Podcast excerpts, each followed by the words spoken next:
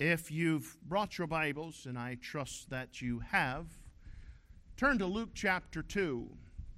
Luke chapter 2, and we'll read uh, a portion of Scripture here. The children, and I had thought to even just have them read my text for this morning, but I, I didn't, and uh, uh, it would not have been a bad deal. Uh, it would have been good, but let's begin in verse 1. And of course, I'm going to make a couple comments as I read down through here. I always try to give you a little food for thought, something that you can meditate on. Uh, I try to prepare a buffet. uh, depends on what part of the country you're from. It could be buffet.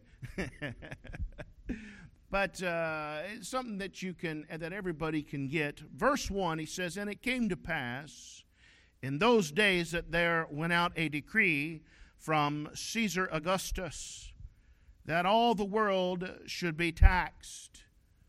Now, this is something that happened before the birth of Christ. And it has been said by the preachers and the pastors that I have sat under when I was younger, couldn't quite understand it, that types in the Word of God, and we need to look for patterns. And if there was a global tax that was enacted right before the birth of Christ or the first coming of Christ, there will be a global tax right before the second coming. And this year, if you've paid attention to politics any at all, in the last G7 summit meeting, that Biden and those nations approved a 15% corporate global tax. You say, what's that mean? It means we're close. That's what it means. And so I figured I'd throw that in there, food for thought. Uh, my resources on that, of course, you just Google it uh, political news, uh, CSBNC, and all the others. That it was something that they had achieved through this last G7 meeting. I don't care about the corporate global tax, but they're trying to streamline this thing, you know. But uh, what I care about is there was a global tax right before he was born there in the major, and there'll be a global tax going on before he comes that second time. We're, we're getting close, folks. I'm not trying to date the rapture, but I am telling you we're very close. And my advice to you, if you are not part of the body of Christ, if you're not actively serving in a church, you need to get in. You need to be born again, or you're going to be left with this mess. It's going to get worse. The Bible is clear that there in Matthew that when these things start, these are called birthing pains. He likens it to a woman in contraction. They get closer, closer, closer to the time of the birth until the birth that that child comes into the world or into the earth. And these things in this earth, the, the pandemics, oh, it's not by accident. The Bible refers to a pandemic as a pestilence. They're going to get worse. They're going to become more frequent. There's going to be more fear stirred. My advice is in. My advice is to in. Verse 2 And this taxing was first made when Cyrenius was governor of Syria. And all went to be taxed, everyone into his own city. And Joseph also went up from Galilee out of the city of Nazareth into Judea, unto the city of David, which is called Bethlehem, because he was of the house and lineage of David, to be taxed with Mary, his espoused wife, being great with child. And so it was that while they were there, the days were accomplished that she should be delivered. And here's my text verse for today. And she brought forth her firstborn son and wrapped him in swaddling clothes and laid him in a manger. And here's the text because there was no room for them in the inn. Now, let's read on because it makes one for interesting reading, but we're going to find, and I want you to look at it as people that made room for Jesus in the middle of their busy schedule. And lo, the angel of the Lord came upon them, and the glory of the Lord shone round about them, and they were sore afraid. And the angel said unto them, Fear not, for behold, I bring you good tidings of great joy, which shall be to all people. For unto you is born this day in the city of David a Savior, which is Christ the Lord. And this shall be a sign unto you. Ye shall find the babe wrapped in swaddling clothes, lying in a manger. And suddenly there was with the angel a multitude of heavenly hosts, praising God and saying, Glory to God in the highest, and on earth peace, goodwill towards men. And it came to pass, as the angels were gone away from them into heaven, the shepherds said one to another, Let us now go even unto Bethlehem and see this thing which is come to pass, which the Lord hath made known unto us. And they came with haste and found Mary and Joseph and the babe lying in a manger. And when they had seen it, they made known abroad the saying which was told them concerning this child. And all they that heard it wondered at those things which were told them by the shepherds. But Mary kept all these things and pondered them in her heart. Let us pray. Our gracious Father, we come. Lord, help us today as we wind up this year, and this is. Uh, uh, Lord, uh, a, a, a, season and a time that we've set aside to recognize uh, the birth of Christ, God manifested in the flesh, Emmanuel. And Lord, we even changed the, our calendar. It was such a great event. But yet there are skeptics that do not believe that Jesus is God. Lord, let the Holy Spirit speak through me this morning. Forgive me of my sins. If there be any lost, help them to call, fall under Holy Spirit, Holy Ghost conviction. In Jesus Christ's name, amen. I'd like to spend a few moments of your time this morning. I had originally titled the message, and it is in my notes as No Room for Jesus. And uh, I wanted, I changed the title to Make Room for Jesus because that's what I want you to get out of the message today.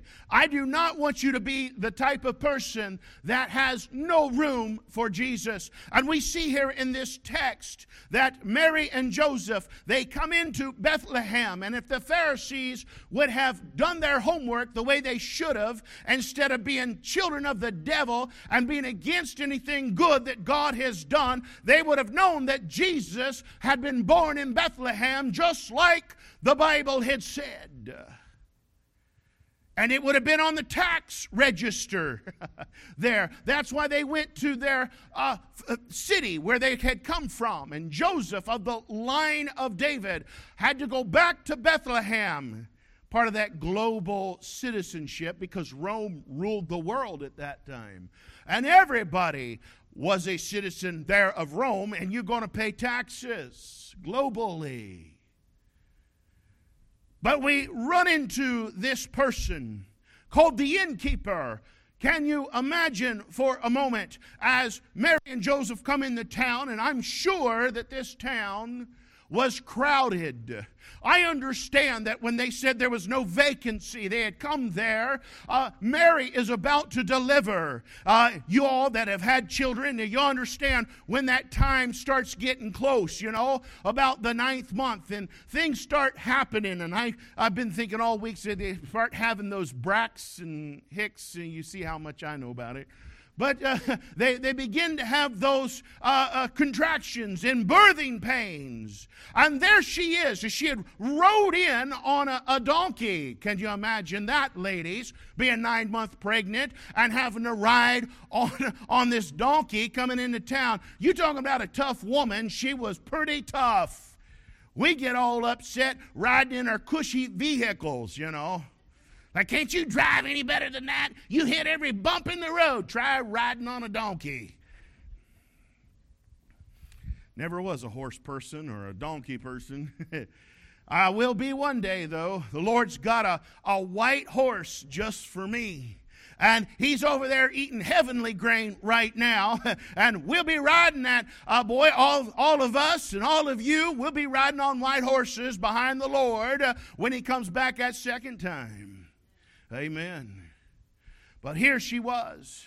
Can You imagine Joseph knocking on the door saying, Hey, I need a place to stay. Uh, my spouse, wife, she's getting ready to have a child. And that innkeeper said, There's no vacancy here. It's crowded. Can't you see everybody's here for their taxes? So the innkeeper turns away a mother in labor. He would not make room for Jesus, is what I'm saying. My question is what about his room? Why didn't he give Mary his room? Why didn't he set up a cot out in the hallway and, and he was going to be up anyway, taking care of guests? Why would he not make room for Jesus? Better yet, because he didn't know Jesus, why would he not make room for a pregnant mother getting ready to bring forth a child? Pretty cruel, ain't it? Pretty low down. Now, the innkeeper, he didn't know Jesus. But I believe sometimes, buckle up, we're worse than the innkeeper. You know, we know Jesus. He saved us. He's our benevolent Savior. He's our Father. And He blesses us. And He gives us what we need every day. But we turn Him away, don't we? You say, oh, this ain't the Christmas message I wanted. Merry Christmas. I understand it ain't what you're wanting to eat, but we need some greens in our diet. It's what we do need, and it's what the Holy Spirit give me. We're worse than the innkeeper because we know who Jesus is. He saved us. We know our Savior and our provider, but we have no room for Jesus in our lives, do we not? I mean, when it comes to planning our lives and the prioritizing our lives, uh, Jesus is the last person that gets the last little bit of time ever, isn't it? Jen and I were doing a little talking this morning, and we were talking about something. I don't know what it was, but uh, it, was, it was about coming to church. I says, "Let me tell you something. You want to know why they're not wanting to come to church?" I said, "Because it ain't their habits." I said, "I go to church because it's my habit." We were talking about habits, is what we were talking about. We're talking about why I couldn't never make a habit of a good diet. And they tell me, they tell me that before you can make a habit, you need at least six weeks of constant doing that same thing. And I got news for you most Christians today won't get to church enough in six weeks to ever make it a habit of being churchgoers because they have no room for Jesus. And we know him. But then that same reading I was reading, it takes 10 weeks to break a habit. 10 weeks. Constant, every day. No slip ups to break a habit. Pretty easy for Christians to break the habit of going to church, isn't it? We have no room for Jesus in our lives. And I was, we was finishing up. I said, look, I go to church. I don't always want to go to church. It's not always convenient for me, but I was trained from a child. It become habit for me that when I wake up on a Sunday and a Sunday night and a Wednesday night, I'm going. That's my habit. That's what I do. Because no matter what else goes on in my life, I will make room for Jesus. And I got news for you. If Jesus is not getting sweeter to you every day, it's because you have not made room for Jesus. And you're worse than this innkeeper. I didn't plan to say all that that way, it just come out that way. But I, I know that the Holy Spirit put it on my heart I've been thinking about this message for the last four or five weeks. I knew I was going to preach it. I knew what the points were. Make room for Jesus. I see some people here that made room for Jesus. Mary made room for Jesus in her life. She we, we preached on her last week. She was a spouse to Joseph. Joseph was her knight in shining armor. They had plans. They were going to get married and they were going to start a family. They were going to be successful. They're going to raise their children right. And all of a sudden, God's grand purpose for her life said, "Hey, you're going to have to make a little room for Jesus." She says, as thou wilt. That's the way it's going to happen. Joseph said, Man, this thing's a nightmare. I've, this is not even my wife yet. We're fiancé, and now she's pregnant, she tells me. I'm going to have to put her away privately because he didn't want to embarrass her. He loved her. And the angel of the Lord come to him. He says, No, the thing that's happened to her is of the Holy Ghost. She's made room for Jesus, and you need to also. And guess what Joseph did? He made some room for Jesus. But I see some other people here. I see these shepherds here. And he says that they are taking care of their sheep. They're keeping watch over night. You know what that tells me? They were working 24 7, boys. They were working day and night. They were working during the day and they were working and keeping watch by night. And yet they had time and they made room for Jesus. They were busy. But here they were. And they said, Look, the angel of the Lord, they not only made room for Jesus to come and see him and to take some time out of their 24 7 schedule to have a little meeting with Jesus there in the manger. Boy, what a meeting! They also made time to take in a praise service there, and the heavenly host of God began to sing and began to strike up the band, and they made room for Jesus. they made some time for Jesus. And then they come over there and they visited with Mary and Joseph. You say, well, making room for Jesus is not always convenient. I never said it was easy. But you need to make some room for Jesus. I'm going to tell you this world is going to hell in a handbasket. And you're going to need Jesus. We need Jesus more now than we have ever needed him before. And you're going to have to start making some room for Jesus. I'm going to give you three areas that you need to make room for Jesus in. Number one, this innkeeper, this was his home. And he wasn't going to make no room for Jesus. And so I'm telling you, you need to make room for Jesus in your home. I understand this morning that you probably live in a house it's either made of bricks, it's made of siding, it's made of stucco, it's made of concrete, but you have a house. That's not what I'm talking about.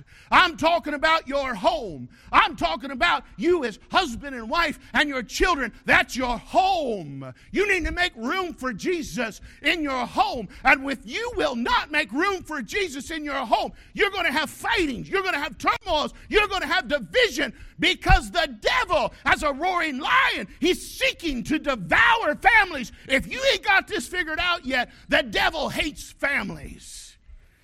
And he'll do his best to destroy them. And I hate to tell you this, but sometimes we help him with the job when we won't make room for Jesus in our homes. You know, let me ask you this Is there room for Jesus at your table? Do you ask the grace? Do you pray and thank God for your food before you just sit there and start eating? You that have children, you need to make it a habit to eat at the dinner table. And you need to teach those children that they're going to pray before you eat and thank God. Is there room for Jesus at your table? I mean, it's Jesus that put the food on that table. You say, well, no, my job did. Buddy, you've got tunnel vision. God give you that job. God give you the health. Not everybody's got good health this morning. You've heard the prayer requests going up. There's people that wanted to be here this morning that cannot physically be here. Oh, you better make room for Jesus at your table. Is there room for Jesus in your living room? Mm. What's in your living room? Is that where we would find your family Bible? Is that where you have family altar?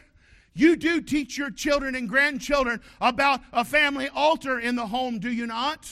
You do teach them that it is appropriate in the evening of every day to visit and to come together as a family to read a little bit out of the Word of God or a daily devotional, maybe have time of question, and then you take prayer requests and pray. Is there room for Jesus in your living room? Are you making room for Jesus in your living room? Is there room for Jesus in your marriage? I gave you a hint a few weeks back. The hint I give you, I did not tell you would be easy to do. I, I told you when you get into a spat, and I got news for you. Listen to me, we're on marriage counseling again. Every real relationship will have conflict. Oh no, me and my wife, we never have a disagreement. It's not real.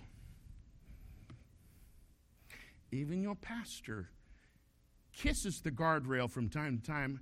If you ask my children, I crash through the guardrail from time to time. Don't mean to. It happens, don't it? It gets us. Our spouse, who we value their opinion very highly, we're very sensitive to them, but we're also very sensitive to the words they say to us. Sometimes we might take them the wrong way, right? And all of a sudden we respond with anger. And I told you, remember what I said? When that goes down, it happens. You need to get that fixed as soon as possible. The first thing you need to do is both of you come together and pray and introduce Christ right into that situation immediately. Make room for Jesus immediately in the marriage. If you keep going down that path, there will be a straw that breaks the camel's back and it'll be over. And you'll be sitting there looking dumbfounded, wanting to play around in the realm of fantasy why it all went up in smoke around you because you would not make room for Jesus in your marriage. I advise you if you're having trouble, don't come to me after the thing's over. Come to me before it ever gets down that far to get in on some biblical counseling, to get in on some help, maybe just to get on on what the old preachers experienced. I don't want you all to think that, oh, the pastor and Jenny, they have the perfect marriage. They never argue, they never fuss, they never fight. What? Now, we don't fight and argue like most people. but I did kiss the guardrail. And I'm telling you, I kissed it. Everybody else said I, I, I, I, I blowed right over it and fell over the cliff a couple weeks back. But it didn't last long. It happens to everybody because real relationships will have conflict. You can't be totally honest with each other and never have any conflict. There will be some conflict, but you got to learn how to resolve that and to take temper out of it. Take the flesh out of it. Immediately, I didn't say it was easy. It is not easy to take your spouse by the hand who you're mad at and say, we need to pray immediately. And pray, and then we need to discuss this. I'll tell you this right now. you remember when your moms and dad used to make you hug your siblings that you had a, a fight with? And you didn't want to do that. But it's awful hard to still be mad at somebody after you've hugged them, ain't it? That's where I'm going.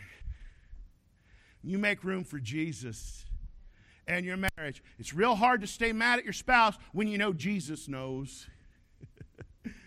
And all of a sudden now, and I got news for you, he always knows. You just ain't paying attention. He's there. And he's watching you make a fool out of yourself. Make room for Jesus in your homes. You'll have better homes because of it. I'm not telling you or giving you some fake fantasy or something that doesn't work. It works, but you got to do it. Make room for Jesus in your home. Number two, make room for Jesus in your habits. And that's what got that conversation this morning sparked because that was the second point of my message this morning is making room for Jesus in your habits. You say, "What are you talking about? You're getting ready to get on my beer drinking, my cigarette sucking and my drugging and my running." No, I'm talking about your church going. Make it a habit. We got time for everything else. We got time for all the other habits. We sit in our own misery. We sit in our own slop. And we can't, if we feel sorry for ourselves, we get depressed. And I'm going to tell you, you're not making room for Jesus in your habits.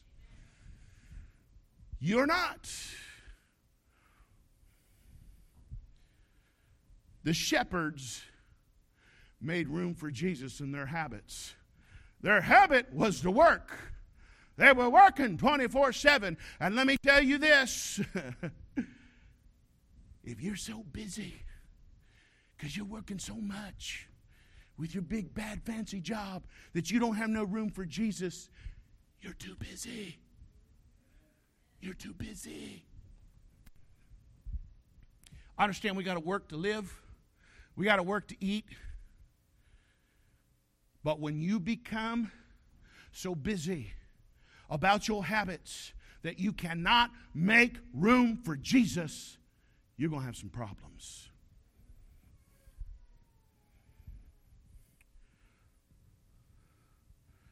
We need to make room for Jesus in the places we go. We go everywhere, don't we? I mean, we go everywhere. I mean, we build our little schedules. We leave a little bit of that flexible room for anything that just might pop up. And boy, we just got time for everything but Jesus, don't we? I mean, we sure ain't going to miss our coffee time, are we? They got a new coffee shop down here, Smoky Bean or something like that. Pretty good. It's not bad. I catch one on my prayer drive. I've made a habit of a prayer drive all this year. I used, I, well, I still come down to the church and pray. But I've made a habit out of going for a prayer drive every day. I find I'm less distracted. You ever deal with when you're praying, everything else hits you, your mind? Go for a prayer drive. I take a cup of coffee with me, and I have a particular route that takes me an hour to do. It's become a habit, and I look forward to doing it every day now. You say, what is it? Well, it's a habit now. I've been working on it all year. As a pastor, I have to make room for Jesus. Now, there's a lot of pastors that don't, but I'm going to tell you if you want a good pastor that's worth a salt, he's going to have to be alone with God. He's going to have to make it a habit to spend some time with God. You need to make room for Jesus in your habits. How about who you hang out with? I will caution you that the Bible says that evil communications corrupt good manners. If you have friends, and I'm saying friends, not acquaintances, friends that are not Christian, you need to seriously consider that. See, well, I'm just trying to win them to Jesus. Well, then why every day that goes by you become more atheistic and less godly and them less of a believer. I understand we have a duty to witness to this world. I'm talking about that we need to make it a habit that we be careful who we spend times with. We have no business with infidels. The Bible's clear on that. We do not need to be unequally yoked together. What I'm saying is, you need to make Christ part of your habits. Make room for Him. Make it a priority. How about how you think? You make room for Jesus in your thought life. You need to make room for Jesus in your thinking. Say, oh, preacher, am I the only one that has bad thoughts? No, everybody does. The devil attacks us like that. But you need to cast them aside and immediately make room for Jesus and how you think. How about what you're looking at? Is there any room for Jesus in what you're looking at? Would Jesus be able to have fellowship with you on what you're looking at when no one else is around? Say, oh, preacher, you're meddling now. I'm telling you, you need to start making some room for Jesus in your habits. And the last point, which we found in verse 19 where Mary says, But Mary kept all these things and pondered them in her heart. You need to make room for Jesus in your heart. There's a lot of people that are lost, dying, going to hell. And if we get raptured out of here and those people are not saved, they got to go through this tribulation thing. It's not going to be easy. It's not going to be fun. We need to make room for Jesus in our hearts. That word pondered means to meditate. Do y'all spend time meditating on the goodness of God? There's a blessing there for you. You know, sometimes I have bad days. Sometimes and some days I have things that overwhelm me. You get to looking too far into the future and I tell you, you'll pull your hair out. I promise you. I promise you, you will. Because if everything keeps on its current course, you're bankrupt. You need to spend some time meditating on the goodness of God. God is still in control of everything. I'm not saying that we need to throw caution to the wind, but we need to rest in Jesus, and the only way to do that is to make room for Jesus in our hearts. Is there room for Jesus in your heart?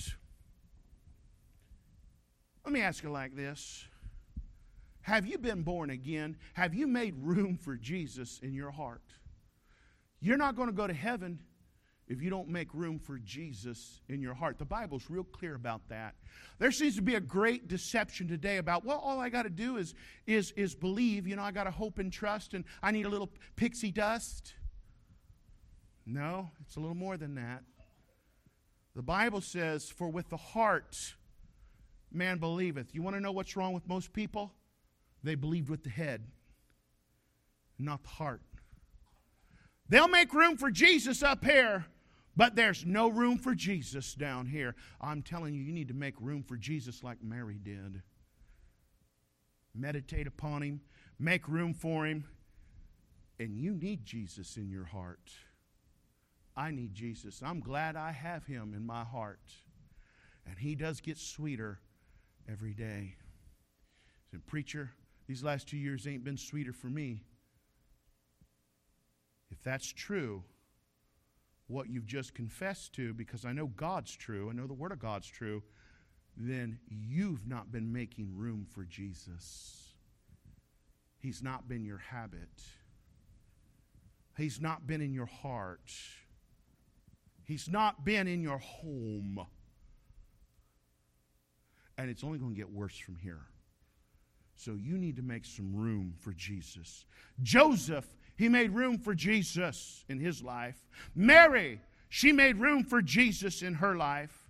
The shepherds, though they were working 24 7, made room for Jesus in their life, in their worship, in their praise, and in the telling of others. They made time to tell others about Jesus, verse 17.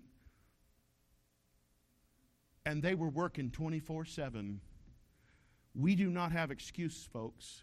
Well, I just don't have time. Uh, these shepherds were working 24 7s, and they did. They made room. That's why I told you, and I started this message we're worse than the innkeeper. We know Jesus. We know the Savior. He has saved us. We have a home in heaven. We got a horse we're going to ride on. We've, we've got a barn. We've got a street of gold. We've got it all. There's fish in the river of life. We're going to fish and hunt every day, but yet we don't have no room for Jesus. Wow. Do you have room for Jesus today in your life? Let's all stand this morning. Heads bowed, eyes closed. Do you have room for Jesus in your home?